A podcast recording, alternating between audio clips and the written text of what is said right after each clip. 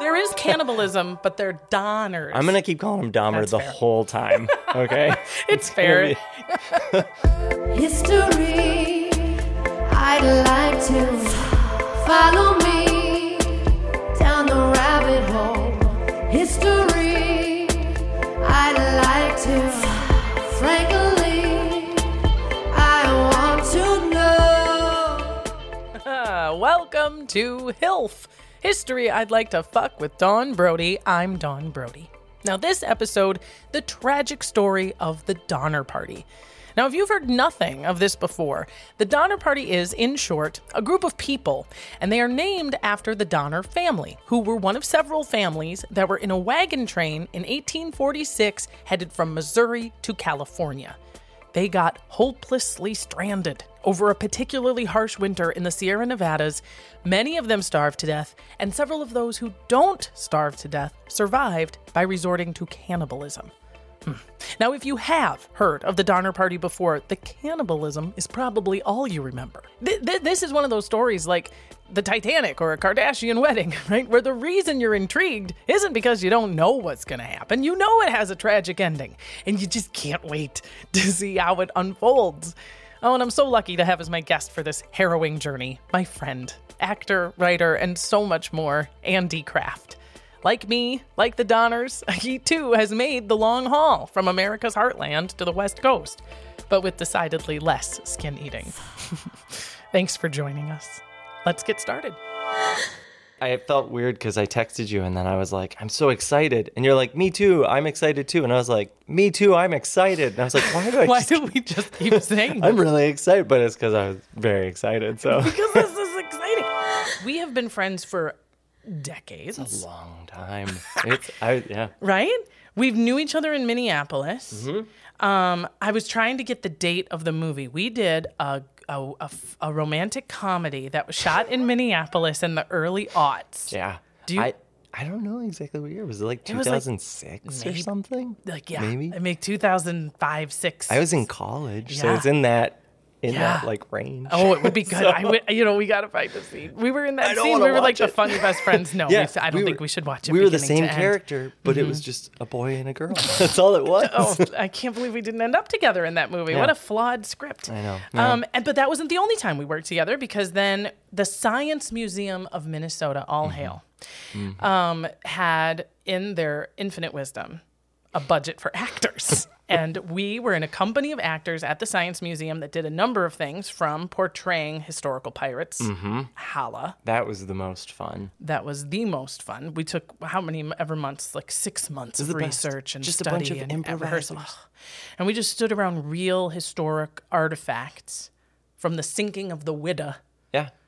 And spoke in crazy accents and taught people how to fire cannons and make nooses. Yeah, the only time I ever got in trouble at a job is because I got talked to because there was the one room that talks about where the ship sank. Yeah. And I would go in the room and just pretend to be floating in the water like a dead body. and that's they they were like, you can't do that No. with the kids. But that was the best job. Why don't you go into the other room and teach them how to tie a noose? Yeah, exactly. I also loved going into the room where they have like the the pirates who survived, and I'd just be in chains, and Yeah. I'd just be yelling at people to help me. oh, it's Yeah, the it was the best job. And it, like the, this exhibit was like wildly um, popular in the very beginning, but it was like a year long exhibit. So you'd work plenty of shifts where you were just in this like very strange haunted house with like a bunch of your best friends all pretending. It was very wild. But that but that job also because it was a company, we were pirates sometimes. Sometimes we were individual drops of water. Yep, we played raindrops. We played drip and drop, and we were we were these silly like um, uh, stuffed animal style heads Yes. that of drop, and we would talk Incredibly to kids. Oh, really- really, the reason we got into they had really. Mm, yoga pants. I had to buy a cup for that because they made us wear yoga pants That's for right, it. tight pants, and we talked about the water cycle, but and then we also got to drop water balloons from the atrium That ceiling, and Gra- uh, right yeah, what was that show called? I don't remember. It was the gravity one. gravity one. That one is really freaky because I'm afraid of heights, and I, you know how you did like be on a little harness thing. to Yeah. The the top because you'd be. I didn't ever tied myself into a harness. Were we supposed I to put did. ourselves into a harness? I had one. I'm. They might have just Steph Maybe. may have given it given It it, was- to me because I was like, I don't want to do this. They were like, he wears a cup with his tights. it. We Yeah. should give him I a wore a cup for every show, even if I didn't wear tights. It was the best. You never know. Yeah. Yeah. You know, better safe than sorry. I loved working at the science I museum. did too. It had dinosaurs, musical stairs. You could blow. We would- we would uh, we would light things on fire and freeze them too. yeah, we had to uh, do we had to do fire tornado demonstrations. There was a real mummy. It's the best. It was the best job ever. It really was. If we hadn't moved, I would have worked there forever. Seriously. Yeah. Yeah. Oh yeah. Easy, easy, easy. Um, loved it. And then you you moved out here. We, Mm-hmm. I mean, it was really close to the same time. It was within a year or two of each other. We kind of tested the waters of LA, Yes. and then yeah. Because came we out. only did it for for four months, and That's then we right. fleed back to Minnesota. and you were like, "Don't like it. Don't like it. Yeah. It's not right." Um, and by we, you were talking about yourself and your lovely wife, Rachel. yes. Yep. Um, came out here, tested it out. We're like, "Thank you, no." Mm-hmm. Melby and I came out and we're like, "We love it." you did it. But then you came back. Yeah. And here are some, and you you've you you seem to have really loved you love and embrace LA now. Yes. Like you seem to have I sort of love it. set down roots. Yeah. I mean, you're you you and your family are here, so that helps a lot. So we and love you've it. got and you're knocking them you're knocking them out of the park. You're getting credits left and right. Um, you tons of commercials. You may recognize Andy from your local wireless schlepping. That's right, uh, some yeah. stuff. You were not only on the very popular Brooklyn Nine Nine, but you were there on their final taping, which must Mm-hmm. Have been a really It was really fun. It was weird because everybody was crying, and I was Oh. just really happy to be there because I was on the very last day of the show. But Like, was that ever. your first and only day Yeah, on set? yeah. So you're like, "Hi, everybody! I'm a big fan," and they're like, "We're all leaving." It, it was like being at a really exciting funeral. like it was really fun. I I loved, and everybody gave speeches, and I was like, could I say a few words? so I was like, I feel like we've been doing this forever. This is just so. oh, that's so Yeah, funny. It was, it was very fun. Did you take anything? I oh, I should have no, just just a little bit of Andy Samberg's hair. That's it. I So did, didn't but he was giving weird. it out. He's, he didn't yeah. seem too upset by it. Um, and then this one, uh, of course, tickled my pickle, so to speak. Uh, you wrote an episode of Pickle and Peanut on Disney Plus. I did, yeah. So How cool is that? Yeah, it was super. It was really fun. That's what kind of made us move here because when we came out for that four month span, I right at the end of it got a job freelancing for Disney. So I was going back and forth, and then we were like, we should, We we should should, just move out. You've got there. enough It's- reasons. It's fun out there. So yeah, Yeah. Four, four and a half years. Four and a half Yeah. years. bouncing back and forth between Minnesota and LA. That's a lot of miles. Yeah. That's a lot of miles. And we're it's ironic too because we're going to talk about the journey between Ooh. those two places and how harrowing it can be. I know nothing about our subject. I am so fucking excited for you right now, Andy. You are I'm- about you're going to get fucked by history I today. yeah yeah. I'm excited. I, I'm just really excited to get. Have we mentioned how excited we yeah, are to be I'm very here? excited. What was it about the Donner Party story that intrigued you? Well, you had thrown out. You had thrown out Jim Henson. You had thrown out a couple. Can I Yeah, say? It? I don't yeah, know totally, totally. You had thrown Jim out Henson. Jim Henson. You had thrown out Tesla. Tesla, Um, Benedict Arnold. Yep, Benedict Uh-huh. Arnold. And those ones, I know a lot about Jim Henson because I'm a nerd. And the other two, because I'm a nerd, I was like, yeah, I know that. But the Dahmer party, literally, I had to be like, that's not. Is it Jeffrey Donner? No, that's Oh, Dahmer. oh. And this is Donner. Oh, and I literally yes, was like, I think. yes, yes. So I just thought it'd be fun to go with one that I don't know. I know, I know it kind of gets a little.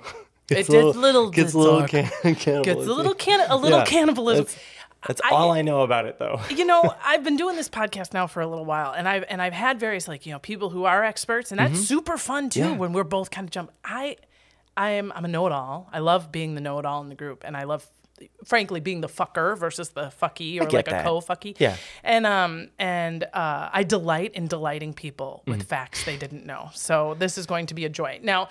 Um, the Donner Party story does involve crossing the Sierra Nevadas. And if I'm not mistaken, did you and Rachel not have a traumatic experience Oh, yourself whilst Yeah. traversing the Sierra Nevadas? Can you tell us about that? Yeah, we were driving uh, through through uh, through Denver, Colorado, and um, uh, we uh, so I was we were doing a you know a trip from Minnesota to LA, and I had a little GoPro, so I put a, a GoPro on the dash to do a time lapse of the whole trip. Hey, everyone, watch this. No, yeah, and uh, we were driving through uh, Denver, and Rachel's an amazing driver, but she she was the one that was driving. I was asleep, and uh, we were hauling all of our stuff. And we had a TV behind me, and uh, the car in front of us had spun out on the road. They hit black ice, and they were facing traffic. So Rachel, as you do, also slowed down because there was a car, and she happened to hit the same patch of black ice, and we we rammed right into them like head on. Um, but it's really neat because I was recording. Oh, God. So I got to go back and watch it, Oh and because I was doing a time lapse, it was on super slow. I could watch it frame by frame, which was terrifying to see. Yeah. So um, I I uh, the, our, my airbag didn't go off as soon, so I my face hit the windshield, and then it bounced back and hit the TV. So I had a massive concussion. I don't remember any of this because we um, were very, very um, we're very intelligent. So what we did was we immediately got a hotel room, and I went to sleep for like 16 hours, which no, you're no, supposed no. to do. Like But I was just very tired because Like, of lady, the I altitude, go I, assume. Oh, my fuck. But uh, yeah, so I did that, uh, and then uh, yeah, so that happened. I don't remember our first, you know, two weeks here. but neither of you went to the hospital. no, what we did was, was we got You just went to a uh, hotel and went a- to bed. Apparently, a rental car, if I remember, and then drove to amazing. Rachel's uncle, and then bought a car. So And, got, and it then got to LA. Yeah. It's weird though because I have friends that I met in that first, you know, week or so in LA and I feel like I've known them forever because I don't remember meeting them. Oh. They've just sort of been around. And what month of the year was this? that was uh 'Cause it was black ice, it yeah, was it was the best time of year to drive across mountains, which was it. January. January. Oh. so And even today, in a really good car with four wheel drive and air conditioning and heating and GPS and a cell phone on your seat, right before you get to those mountain ranges, you like look at your passengers like, okay, this is it. Yeah. Here we go. Is everybody fucking ready? Because there's long, long stretches with no gas stations. and just downhill. It's Just just, so much downhill. downhill So much and up. downhill. And yeah. Oh man, yeah, it is. It is still a very, a very harrowing journey. Um, so here's what I'm gonna do. I'm gonna tell you about my sources for this history of the Okay. Donner Party, and then I'm gonna tell you my plan. Okay. This is my primary source. It is a book called "The History of the Donner Party: A Tragedy of the Sierra" by C.F. McGlashan. For historians, of course, and for all people, your sources matter, right? This source is in and of itself a hilf all its own because it was written in 1880. The Donner Party was stranded in the Sierra Nevadas on the winter of 1846. So this book was written only 33 years after the event took place. So to give you some perspective, that's you and I's timeline uh-huh. from the falling of the Berlin Wall, the LA riots. So pretty contemporary, right? A lot of the people who were around are alive. There are plenty of survivors. And this was hot current events. Everyone was very aware of what happened with the Donner Party. It was in the newspapers. They were writing letters. There's been like a lot of speculation, rumor, misinformation mm. about the Donner Party that it existed prior to this point. This guy, C.F. McGlashan, interviews 24 of the 26 survivors That's a big of the party. Donner Party's tragedy. That's a lot. It's a big party. He um, is able to get uh, letters and interviews with individuals who hadn't spoken to anyone else prior, and he treats the subject matter so not tabloid, so not sensationalism. I mean, you, I encourage you to read. It's a great read. He literally is like, and this person is a very you, one has to understand their perspective. Let's not rush to conclusions here. I mean, he's just really careful and really empathetic with mm-hmm. like everybody's perspective, and it's absolutely fantastic. Um, and he one of the ways that he like dispels the the need for like all of this gory, like exaggerated, like misinformation that people had like started doing is that the truth is sufficiently terrible. Oh, This is already blowing my mind because I didn't know what year it took place. I, you could have told me this is 1950s. I would have been like, yeah, it is. Sure. It totally is. People get hungry Yeah, in the yeah. 1950s. Yeah. well, and you know, it's not like shit didn't go wrong then, too. This Donner Party story begins um, with the Oregon Trail. Wait, like the, the, like yes. with the game, right? You're not okay. Good. yeah. And what, eh, for those of you who have played the Oregon Trail, Is there dysentery? Is dysentery gonna happen? Exactly. Dysentery. You're you just die. Yeah. People malaria, dysentery, an Indian kills you, you starve to death. I mean, this is part four. of the game. For those of you who may not know what I'm talking about, the Oregon Trail was this game. it- It was invented in the 80s. It was like one of the first computer games. It might have even been the 70s. And it was and it basically replicated this this westward journey from these covered wagons. And it was like, you know, kids are like, "Hey, video games. Hey, you know, covered wagons." And but as soon as you'd start to play, you realize you're just going to die slowly. It's just a simulation of dying out in the desert. Yeah, you go hunting and your family dies. Those are the things that happen, and then you have to cross a river and one of your Yeah. ox dies. And they make you. They, if I remember right, they made you name the animals, and then they're like, "Oh, Trixie's like, down. Like, yeah, like Todd the cow is dead, and it was like, "Wh- wh- Why? Why? Why did like you make me seven name years Todd?" old. yeah, Yeah, here's where the Oregon Trail started. We American colonists are living on the East Coast, of course, because those are the colonies. And in 1803, we purchased a vast swath of the western United States from France. Napoleon. Oh la la, très bien. Two years later, Lewis and Clark hustle up a team and start to explore this area to see how far it goes, what's going on, what can be done there.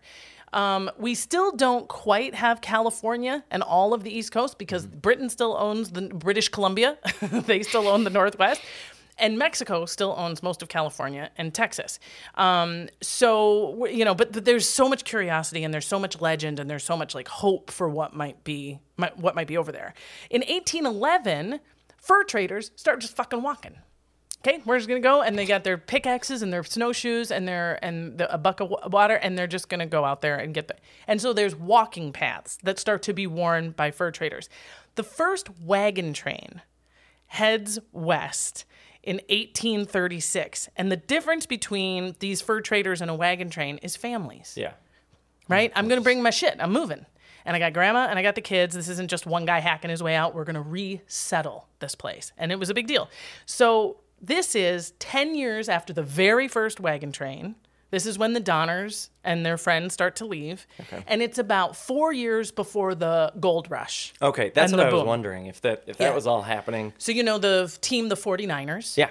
Oh yeah. because yeah. it's 1849, is the year that the 49ers rush it out there. Yeah. makes sense. So they were called 49ers because that was the year everybody went.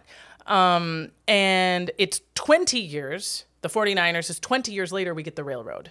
okay. So the human beings who experienced the Oregon Trail, the human beings who did this covered wagon trip, largely did it between 1836 and 1869. Most of them did it after 1849. And the Donners, oh, the Donners head out in 1846. 1846 is like okay, so we're early on. There's there's been now we got here's what we got. The Oregon Trail has been cleared mostly of brush. People know this way. There's a couple of outposts. We know where the water is. We know where the grazing areas are. Um, and we've got um, wagons know how to do. We, we're good. This is good, and we're going to make our money. This is the other thing with the people who are hanging out on these wagon trains. They weren't desperate, most of them, right?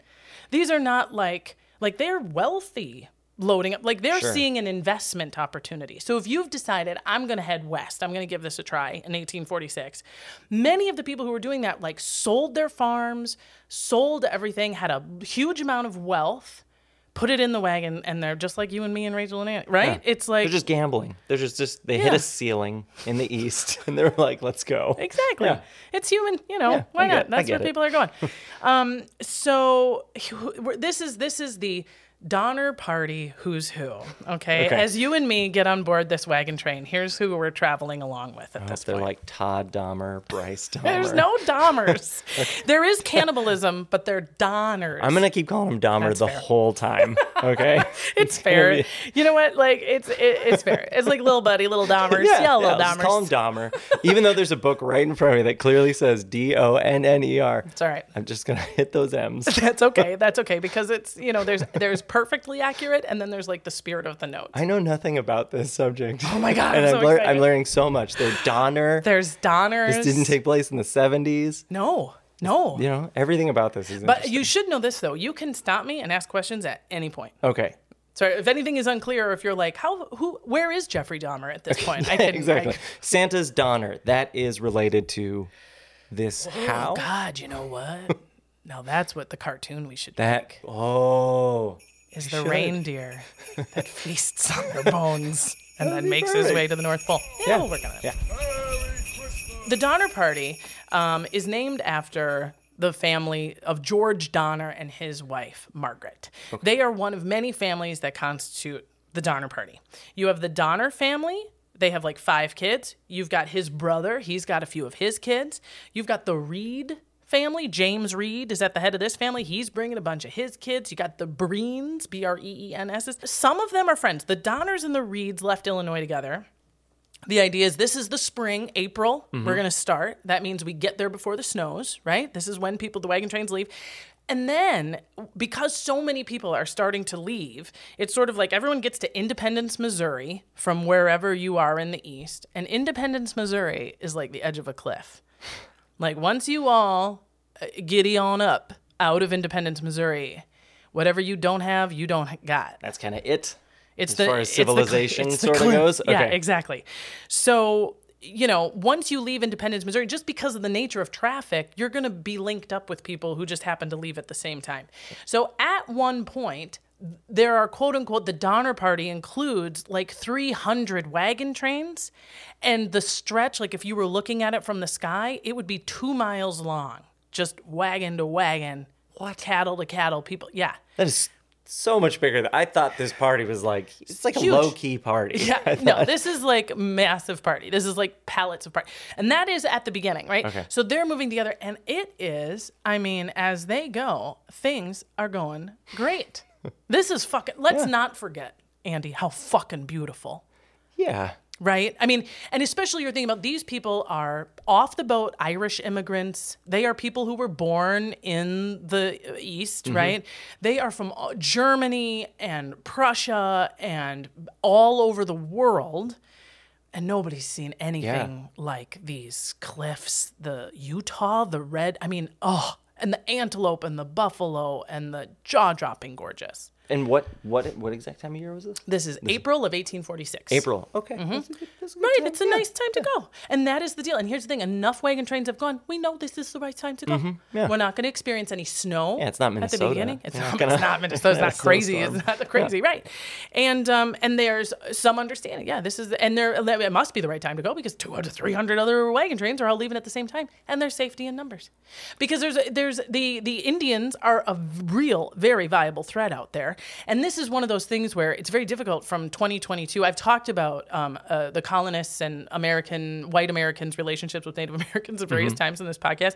It's important to remember that in 1846, and certainly prior to this, it was something of a of a fair fight still between a white settler and a wagon train and a Native American. As we sit here now, the we have been so chronically disrespectful and so chronically uh, uh, colonial oppressors to the native population of the United States that it's it's it, it, it, it's impossible to talk about it with a certain amount of just like oh Yeah, God, that was yeah. rotten, Eh, so bad and so unfair and it's so unequal, and that's true. In 1846, though, out there in the middle of the prairies, there was still a real like threat, and Yeah. they and it wasn't just that the native populations were attacking the wagon trains; they were stealing cattle, which would essentially starve you, right? So Mm. Yeah. there was that was part of the looming threat. And what you know, Oregon Oregon Trail took. Correct. you know, Correct. it's a big big thing that happened. In that That's thing. exactly right. Um, and you know, and you've named some of those cattle. You've got right. Todd out there. You give a shit about Todd. Um, and so, but it goes out. It, they they start out in April of 1846. It's fucking great. They are safe. They've got a ton of them. Safety in numbers. It's the right time of year. It is so goddamn gorgeous. Yeah. And um, our friend Mrs. Donner, in fact, writes a letter Ooh. to her sister that says, Indeed, if I do not experience something far worse than I have yet done, I shall say the trouble is all in getting started. Mm-hmm. Oh, oh. And she says later in that letter, I never could have believed that we could have traveled so far with so little difficulty. That's. I feel like hmm. that's, And things were good. She's right. Things were going really good. In fact, she wore her jewelry every day. She has a double decker wagon What? with a fucking kitchen inside. I'm not kidding. You can see the blueprints of these wagons. They were goddamn deluxe. They get themselves to present day um, southwestern Wyoming, Okay. right before you get into Utah, and they hear a rumor. okay. They hear a rumor that there's a shortcut. Oh no. There's Oh. a fort there called Bridger's Fort. It still exists, I guess. You can pull off the road, get a postcard. And it's run by these two guys, Bridger and Vasquez. And they have been told, and they had heard this before. It wasn't the first time they had heard. There was a little rumor trickling up the wagon train that once you get to this part, this Bridger uh, Bridger Fort, that there's a Hastings cutoff. And everyone's like, fucking Hastings, we know him. Lansford motherfucking Hastings. He's a famous frontiersman. He literally wrote the book. It's called The Emigrant's Guide to California and Oregon. He's been back and fucking forth a bunch of times. He has a cutoff. He has a shortcut. This is great. Yeah. Lansford Hastings isn't there saying he has it, but he said they saw the book and they know this guy. He's respectable. And these two fellas, Bridger and Vasquez, at this fort are like, for real though, you should take this cutoff. It's great. And the Donners and the Reeds and those who were like knew each other had left from earlier on in Independence, Missouri, had already elected George Donner as the captain, and they're all sort of electing like we're voting and we're working together. But everyone's free to kind of do whatever the you know Sure. So people could people could leave the party that were all you Sure, know yeah. you do what you want. Yeah, you do what you want. Um, but like George was kind of the guy that was deciding for sort of this large group to an extent, and he was like, "I'm in. I think it sounds great. We could save a lot of time. We could get ahead. You know, why not give it to fucking Hastings?" What could go wrong? Most of the party does not take the Hastings cutoff. Okay. 90 people take the Hastings cutoff. That includes the Donner family, the Breen family, the Reed family, and some individuals. Now, not, that doesn't mean that everybody in these families wanted to do it. you know what I mean? Like, Yeah. I just, it, it- that doesn't mean that, you know, there weren't people that were like, I, this is a terrible idea, but it's not like I'm a breastfeeding fucking mother with three babies. I'm not going to be like, you know what, honey, I'll meet you in California. It's like, all right, I, I guess we're following this fucking guy. Um, now, they so so I said 90, 87 of them technically Okay. take off on the cutoff. This includes a lot of children, a lot of children. Oh no. From the very fucking beginning, they can tell this is a rough goddamn path. Because even if the terrain is technically flatter, which it's not, it isn't cleared. So there's boulders in the way. There's trees falling down. Everything up to this point has had ru- the wagon wheels are going in the wagon wheel route that has been rutted out by hundreds of wagons before us. There's nothing like that here. This is nuts. And they realize really early this is bad. And Vasquez and Bridger had been like, we find out the historians find out later had a few other people had gone ahead and come back to the fort and been like, "Fuck this cutoff! That's it's what I- absolutely awful." And they covered their notes. They wouldn't pass on their Oh. warnings because if this cutoff worked, they were going to get rich. They have a fort, a trading post right there at the tr- at the fork in the road, and it would work out really well for them. So they straight up lied, straight up misled. They were not lying, however, about the fact that Lansford Hastings himself was two weeks ahead of him. He had just left with another group to go through this cutoff. So they were like, just keep going and you'll find him. Mm-hmm. And indeed, they found notes tied to tr- trees that were like really worn and stuff from Lansford Hastings. But it is getting so bad that these two guys are like, this is fucking fucked. We got to go find this guy. Yeah. We got to go, we got to ride ahead and like talk to him and be like, are you sure about this?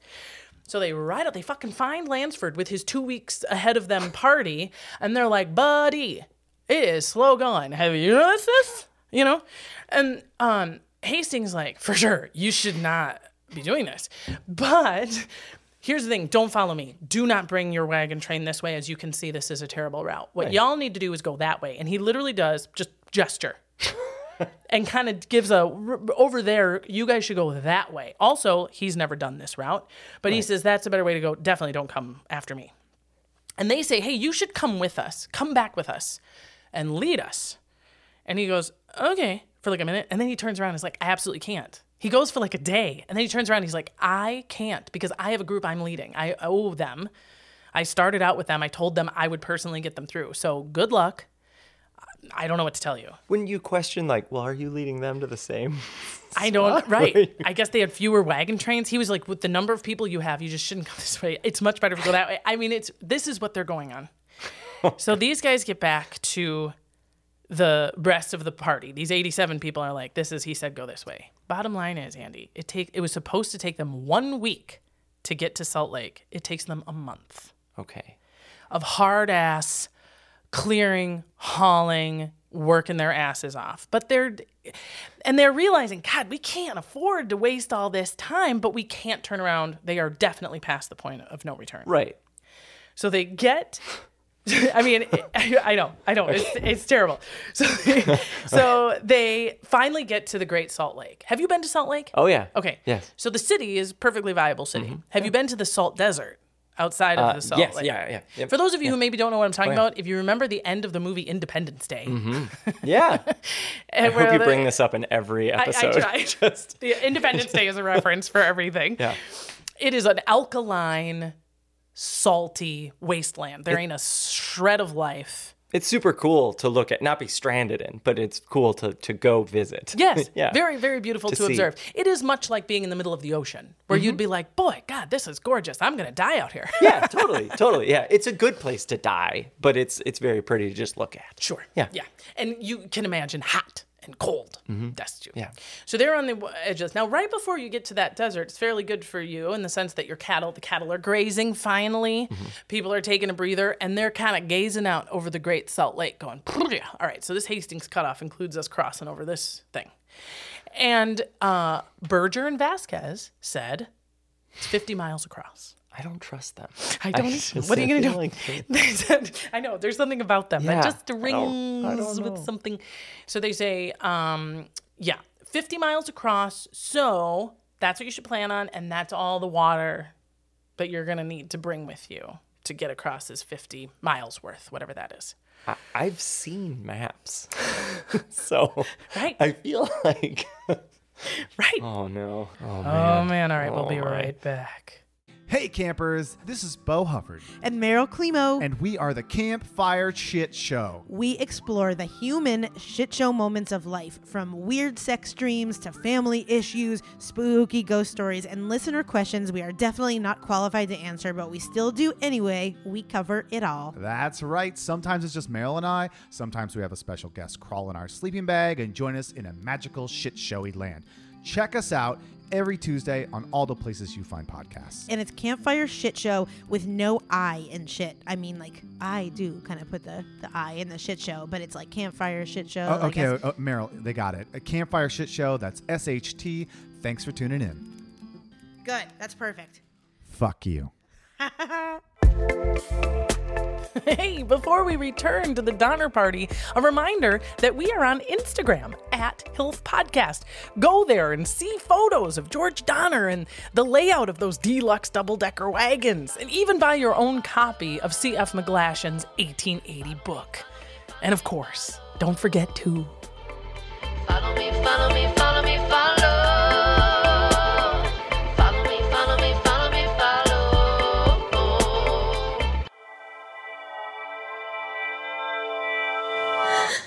Your perspective out in the American West is completely fucked. Oh, yeah. I have GPS, a map. I've even done this trip in a car several times, and I will see a mountain range, Mm-hmm. the Sierra Nevadas, the Rockies, whichever route you're doing, and you think it's right there. Yeah, that's two hours away. And then you drive 85 miles an hour for five hours, and you're not any fucking closer to it. It hasn't gotten any smaller, and you think, I'm going fucking crazy, right? This is kind of what they're experiencing. They get out there, and sure enough, we've gone 50 miles, and we're pretty much in the middle. Because this thing is actually like 80 miles across. The worst of the thirst hits the cattle first. Now, this is September. It's a great rhyme. The first of the thirst. It's the cattle first. Yeah. awake, awake. Um, so the livestock starts to go crazy. Oh, no. They start to buck and do that. They have to unhook them from the wagons because they're going to shake things off their axles and shit. So they um un- and they and the cattle and the livestock just like run frothing mad out into the like the wavering distance what? So they all just they and just the escape. team yeah and the teamsters because the donners and the reeds like i said they're wealthy. They have also hired teamsters people to just be a handyman be the guy you know, and they're like taking off to get the livestock but they're fucking thirsty too and so is everybody. And we're starting to look around like I, this is bad. This is really not good at all James Reed is like, yeah, this is bad. So he gets on a horse and is like, I just have to ride out as fast as I can and see how far we actually are from water so that I can know where it is and maybe we can make a plan for what we're going to do next. He rides out, he finds out how far the water is. He's like, okay, okay, okay. He gets on his horse, he rides back, and he finds that his wagon is just sitting there with his family and his teamsters and all of his livestock are gone. And he doesn't know what to do and his wife is in a panic. And by the way part of the reason he and his whole family are even making this trip is because his wife margaret is always sick. She's got like a chronic infection. Oh No. so they start to like what are we going to do? Finally he and his wife look at each other and go we're going to pick up these kids. And we're walking. That's what all we can do. So they carry their children again across the next 15 miles at least till they get to the other side of this salt desert. They are like, fuck, holy hot fuck. That is That is really scary. And the Donners are there, and the Breens are there, and like the other families who have managed to get across, also equally bad. A lot of their livestock is also gone. They're coming together now. Like, let's go back out. So that so now we've got more time. So the Reeds are with the Donners. Yeah, they've again? all caught up. Yeah, It's they've all be kind of- awkward when they got there though. Just be like, oh hi. Hi, I know everything's good. Oh. But that's also, Andy, you've exactly hit the nail on the head. There's a lot of fucking trouble among the people. And this book says, I underlined it, that the biggest problem the Donner Party had is that nobody ever agreed on anything. And I think that's saying a lot because the Donner Party has a lot of problems. We're not even halfway there. Oh God, this trail is like This the internet. trail- This is just awful. This trail is so bad. Um, so they they get there like, oh my god, you know this is so fucking awful. What the fuck are we gonna do? And they start and they're fight. There's a little bit of fighting. But you can't fight for long because we still, not, you know Well, what I mean? Just hungry and tired. just fighting like, too. oh my fucking god! And probably at least every once in a while, uh, this was your dumb idea. You know, I'm sure that exists. And you told me this, and you have more than I have, and you should be giving more than who made you all that kind of stuff. In any event, they finally manage to get what animals they can find and convince to come back. Get to the water source and small grazing area that they have on the other side. Nobody's died yet. Actually, that's not true. One Well- person died really early on. It was an old, one of the grandmothers who was already in her mid 70s and sick when they left, has like died. But this is Oregon Trail stuff. She's probably one of the lucky ones because the first one to die is going to be the most sad because they're like, oh my gosh, this is so shocking. And by the like the last one, they're just like, yeah, yeah. Those oh lucky God, fucks. Yeah, Yeah. yeah, exactly. You just gotta lay down in grass and be like, not it. yeah, yeah, yeah. Um, but they're like, okay, so we're here, and they look out, you know, where they're going, and can't help but notice there's a little snow up on them mountains. And they're looking around at each other, going, I thought today I wanted to die a little bit today. like when I was so thirsty, I thought, this isn't good. Oh. Like this is bad. This is bad, bad, bad. And everyone's starting to feel it in like the pit of their stomachs. So they decide, you know what we need to do right now? Two guys are gonna get on a horse, their own horses, and they are gonna get the fuck to California as fucking fast as they can. Because even though this is a new route, fur traders, individual, we, an individual can kind of do it on their own. Especially Yeah. if there's no snow yet, you can haul ass, right? We're going to give them, mm, we don't have a lot to share, but we're going to give them what they need to get there. And then they need to tell everybody that we're out here probably in Fucktown. Yeah. Somewhere, somewhere between there and here, we're, we're going to be there in Fucktown. So they send uh, McCutcheon and Stanton. McCutcheon is a married man with a wife and family in the party, and Stanton doesn't know anybody. Okay, He's so unmarried, doesn't have any kids, and everyone is real suspicious about Stanton. They're like, he's definitely the strongest guy. He should go because whatever he's not. Like, but how do we know he's going to come back? it's true. It's gonna be that married guy that screws him, isn't it? And that's the Stanton guy's gonna be the upstanding gentleman, and the, the married guy's gonna be like, oh, I, I have another family now. Look Yeah. at this. This is great. I'm obviously marryable. Yeah. And they're like, please come back. Oh my God, please come back. Please, Jesus, fuck, come back. And please don't die on the way there. That's, Yeah, that's that the would be thing. super. Good luck, you guys. And they ride off. The rest of the Donner Party is looking around at each other, going, okay, um, there's about 80 of us. We have no idea where we are exactly. We don't have any idea where we're going. Pretty much, we're forging this path for the first time all on our own. But, but the only thing we cannot do is stop.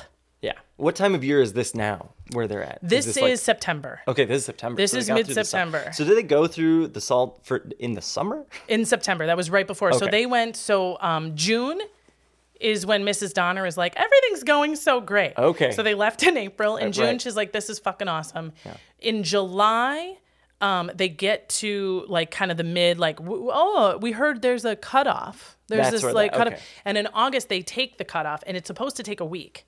And it takes a month, and that's why they find them like what they even even if it's an unforged path and it's going to take a little longer. They thought that they would be there by August, Right, yeah. And it's September. And you also know, living in this country, that the nights get a little longer, Yeah. and the days get a little shorter every fucking day, even before it starts snowing and getting colder. I think things are gonna even get worse. I just I got a feeling. I don't want. I don't want to spoil anything, but I feel like this is gonna go downhill. Oh no. Oh no. Okay, so you could be right. This is the story of the first murder.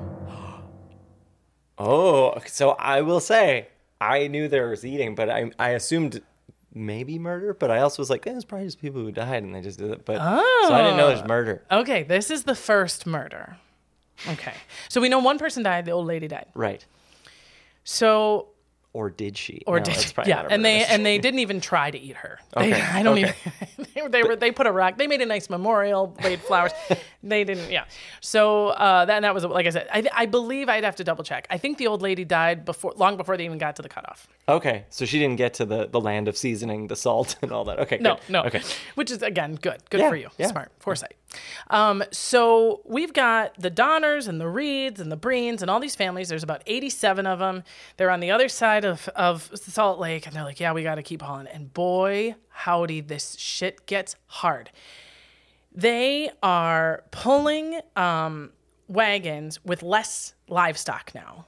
They have had to leave some of their wagons. Some even got like hopelessly stuck in the salt lakes because when it gets to a certain temperature, it like catches up in the tires. It was awful. They've cached a lot of their most valuable stuff, which is basically burying it. Yeah, yeah. Mhm. So, and the idea is like, I'll come back and find this later, but you have to really hide it so that nobody steals it because everyone's aware that there's these caches. And you've sold all your shit. The only thing you have on your wagon is your most valuable stuff. Right. Stuff you love, stuff you need, because you didn't bring anything else. But as they look ahead, you actually can't carry anymore.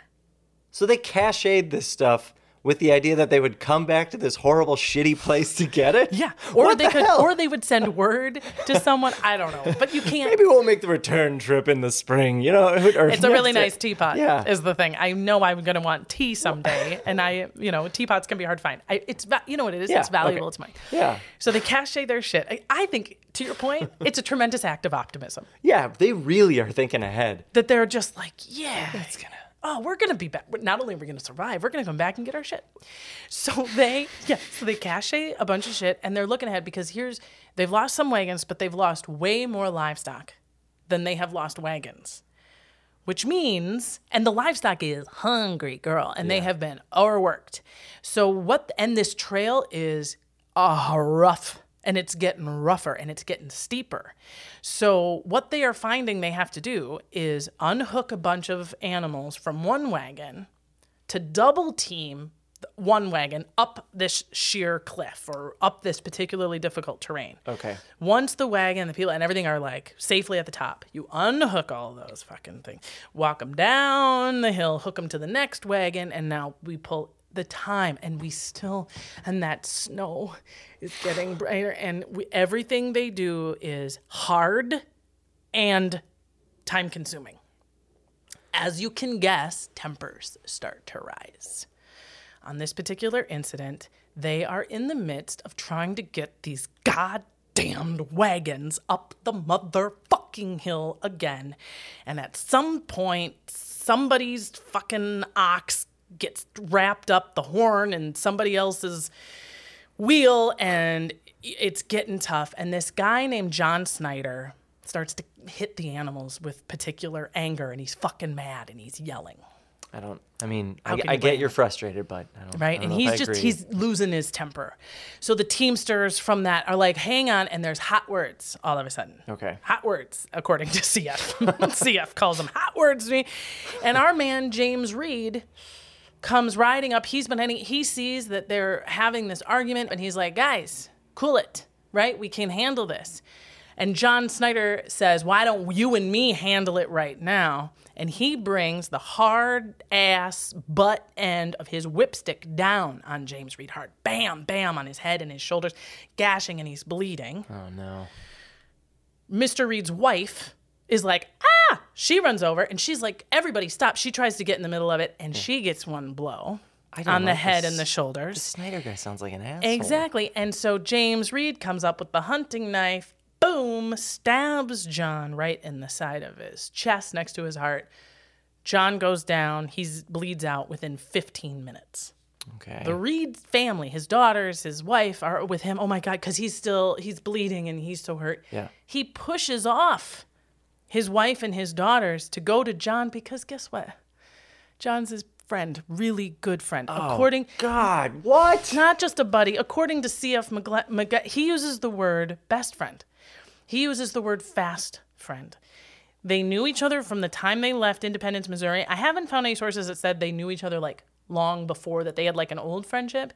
They were close on the trail, and in particular, what had made them really close was that John Snyder had gone to extraordinary lengths to help Reed get his cattle back after they were lost in the Salt Lake. So he had like ditched everything and really like struggled and helped and was like, "No, I got you, buddy." Oh, you know. So they were fast friends. He's also John Snyder, a, a favorite of the camp. He's handsome. Let me see if I can Ooh, find. is there mm. pictures? Mm, mm, you know what? There's not, unfortunately. I hope there's just a crude drawing. Unfortunately, they don't have the like uh, photographs. There's not a photographer just yet. pull up a picture like Bruce Willis. Yeah, there he something. is. It's There- Bruce there- Willis. Wow, wow. Okay, mm-hmm. yeah. Yeah, you can picture him. I think that's actually right. that's actually Poor guy the best idea. shoes. Um, but he is handsome. He's 23. Um, I want to find the exact quote. I always picture these people being in their like 50s, but of course they're all like, you know, 30s. You know, but even if they are 20s, they the they look pretty rough. Plus, They're a bit also at this point on the road, everyone's 65. Sure, you know. sure. But here's how C.F. McGlashan describes John Snyder. He's tall, straight, and of erect, manly carriage. And his habits of life as a frontiersman had developed him into a muscular, athletic being. His features were cast in a mold of great beauty, such beauty as we rarely look for in a man fuckable. aka Hilf. He also apparently did a fun jig every night. I mean, he was fun. Everybody loved him. He had a bad day. Yeah, he had a temper. And I think it's fair to say it's already taken you a motherfucking month and all this shit. And yeah, he lost his end the thing. And Reed is feeling this deeply. He is with his friend immediately and is still bleeding and saying, Oh my God, oh my God, oh my God. And apparently, John Snyder's last words were, I'm to blame. Oh no, that's just. But now we all got to stop for a motherfucking minute, don't we?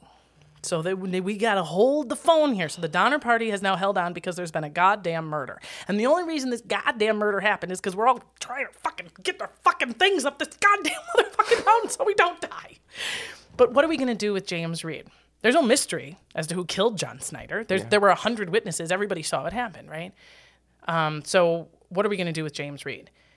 there is one group of people that want to execute him and they put up a gallows before this conversation has even calmed down because as i've said there's been disgruntled and bickering all over the place and the big beef with the reeds is they think they're so much better than everyone else they're so rich they came out with the best wagon they had the double decker wagon and they're wearing their jewelry and their dresses and they've been aristocratic and treating everybody like shit let's kill this motherfucker okay Oh, No.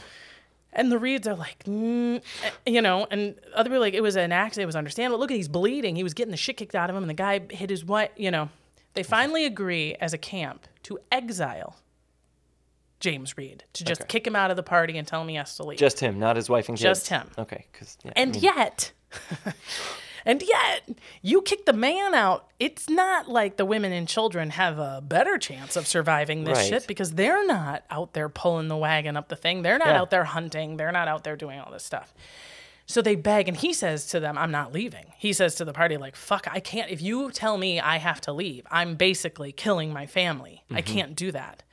And they're like, if you stay, we'll literally kill you. So your family will still not have you. Finally, his wife, Margaret, is like, James, you got to go, buddy. I hate this as much as the next guy. Wow. You got to go. You've got to live, girl. And you've got to send help, baby. So you just your sole reason to live from now on is to get your ass to California and then get your ass back to us as soon as you can. Got it? Go. And Reed goes.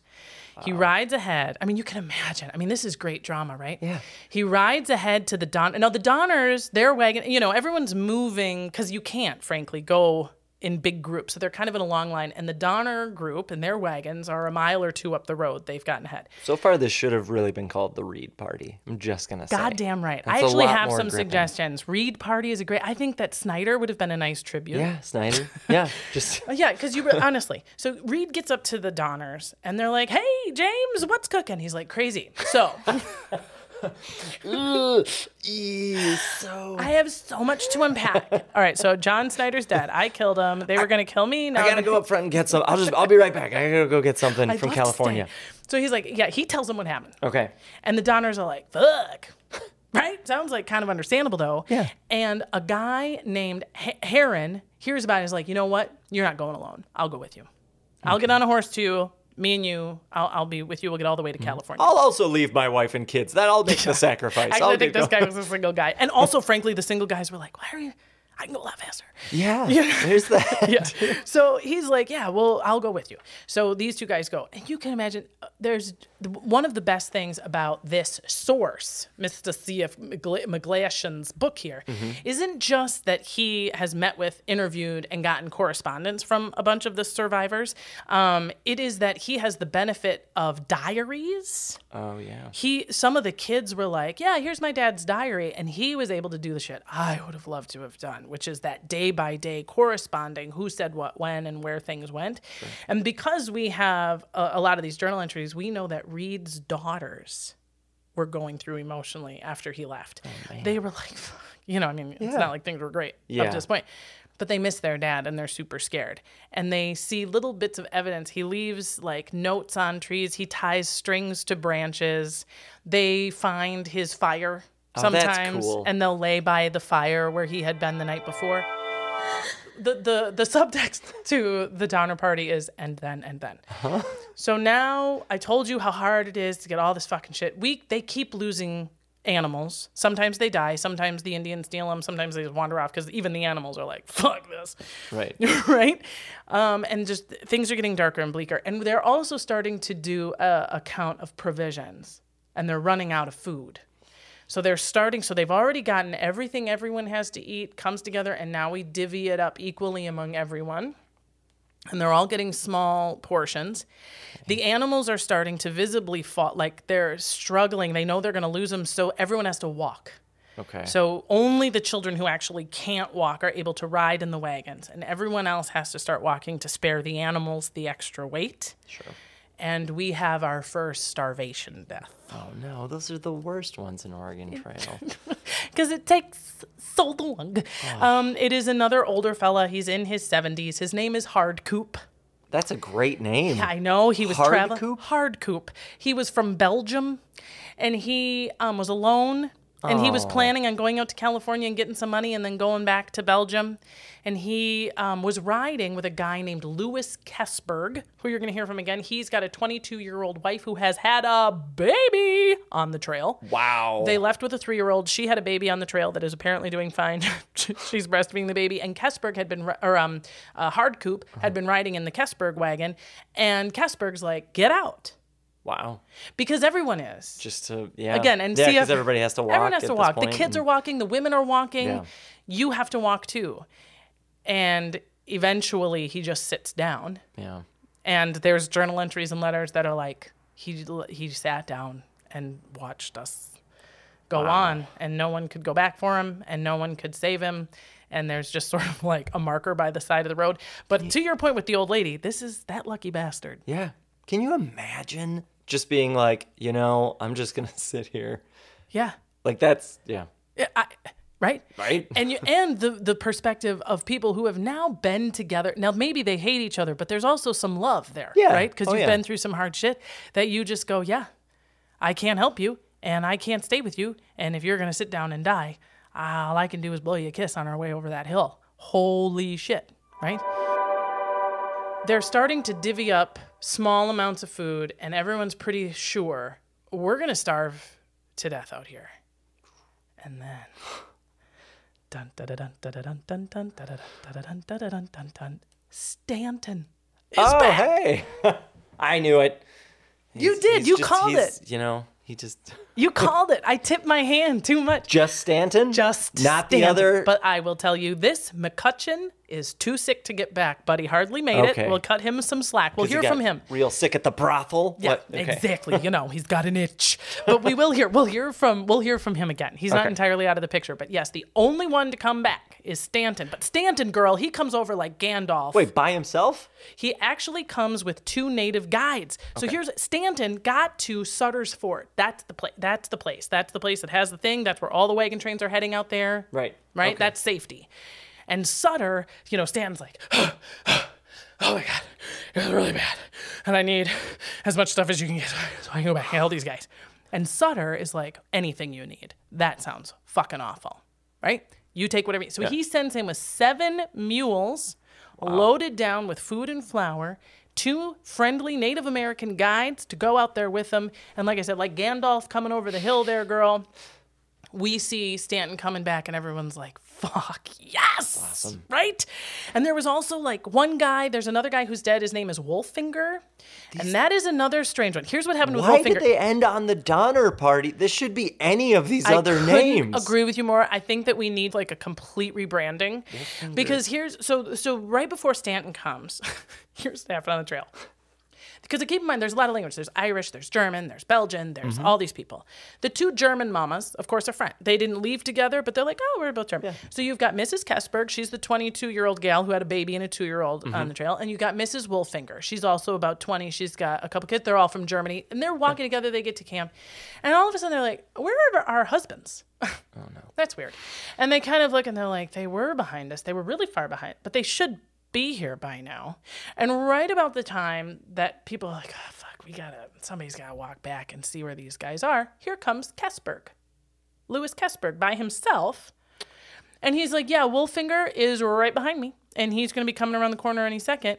And they sit down and they have their camp. And, and Wolfinger does not arrive. So the next day, these two guys, Reinhardt and Spitzer, mm-hmm. go down the trail and they find Wolfinger's wagon and like one of his ox, but no him. And they come back with the ox and the thing, and they're like, "Sorry, Mrs. Wolfinger, we don't know where he is." And everyone, and some people are like, "I think Kessberg killed him," and other uh-huh. people are like, "Why? Why would you kill someone? They weren't fighting or anything. He didn't. He wouldn't have taken any." Anyway, and Mrs. Wolfinger is like probably an Indian got him. Anyway, on we go. I mean, I mean, she's sad. Like she's she's not in a great place, but she's also like, it's not like we're gonna go find him. It's not like we're gonna go get him. So she takes control of her wagon and keeps going. Okay, so now Stanton. Is he in Casper? I mean, right? We'd have to like in Jaws. We'd have to cut him out, look for license plates, Oh, no. Wolfinger. Just so no, many nobody knows. So, um, but they're not quite hungry enough to be eating each other. Yeah, yeah. you know what I mean? Because he brought flour and Yeah, everything. force you know, yeah, and, he and so some- yeah, so Stanton comes. Oh my gosh, so Stan, but it was like, boy, people are dropping dead, and we don't even care. Stanton comes. Yeah. "Ha." Savior. Now, because we have the hindsight of history, you and me, we know all the things. The first fuck up, the first big fat motherfucking fuck up that sent the Donner Party into the dark pages of history was that Hastings cutoff. That mm-hmm. seems obvious, right? It's not a shortcut, it's a long cut. You're all going to die out there. If things, if the fortunes of the Donner Party are going to change ever, they have very few places in their timeline where something significant could have saved them, and this is the last one. Oh, Stanton arrives with the mule, the food, the mules, seven mules, the food, the flour, two native guys. The feeling that washed over these people had to be like a morphine drip, like, we're not gonna fucking die. Yeah. So they do what you do, which is you sit down for a minute hmm. and you eat. And you let the cattle graze. And you let the fire burn for a second. You make a plan. You make a new plan. Now that we're going to mm-hmm. be okay, let's make a new plan. And they fuck up because there's a storm coming. Oh, no. And all historians agree that if the Donner Party had just fucking moved that night, Oh no. if they could have gotten just five more miles, one more pass under their wheels before they settled in, there was a chance that they could have gotten out of this before the winter storm that ultimately locks them into the mountain range. But instead, they and take one day to be slightly glad they're not going to starve to death that night. Oh, this isn't a happy story. This No, I think you know what. In addition to the word Donner, I, mean- think party's the wrong word. Right. There's everything about this is just wrong. Okay? I mean, couldn't we call it the Donner slash Reed shit show? Yeah. Just tragedy, not party. They have now. See, if you read the longer title here, Yeah. it does say a tragedy of the Sierra. It's not great. I'm but not listen, reading anything. I thought this was Dahmer until like 40 minutes ago. Come on. Oh my god. Well, here's the thing with this particular story is that that is where we are ending for now. Okay. Okay, oh, because Oh, we are I know, I listen, I did I I wanted to do the Donner party in two parts because I when I got to know the story of the Donner party, the fact is it gets way more human and beautiful and empathetic when you take the time to know these people and to hear their stories side by side. Absolutely. And in the second part that we're going to jump into next, we're really going to roll around in how bad it gets. Because this part of the story where we're ending right now, everything that's happened up to this point is the Donner party. That's the Donner party. You can have a mm. little party. People. Yeah. you know, the kids still have toys. Well, that's, I mean, that right there. There was a just- good start and some beautiful views. There's letters going back and forth. The and- I mean, that's, that's There's been a hopeful return. yeah. I mean, yeah. Oh no. Yeah. Uh, but when we come back, we are going to rejoin uh, the Donner slash Dahmer party um, with the part that you remember from high school. I don't, I don't remember any of this. that, that some people maybe remember. I feel like here's what I remember. I, I feel like in high school when you were talking about westward expansion. I'm sure. The teacher mentions the Donner Party, and mm-hmm. maybe they go cannibal, and people are like, "Oh, cannibals! yeah. Oh, I'm sure. Tell me about when they ate each other." And then your high school teacher goes, "No, God, that's I'm." They had it was so bad they had to eat each other. I'm not going to go into the gory details. That's where I'm going to go. Yes, deep into the gory Yes. details.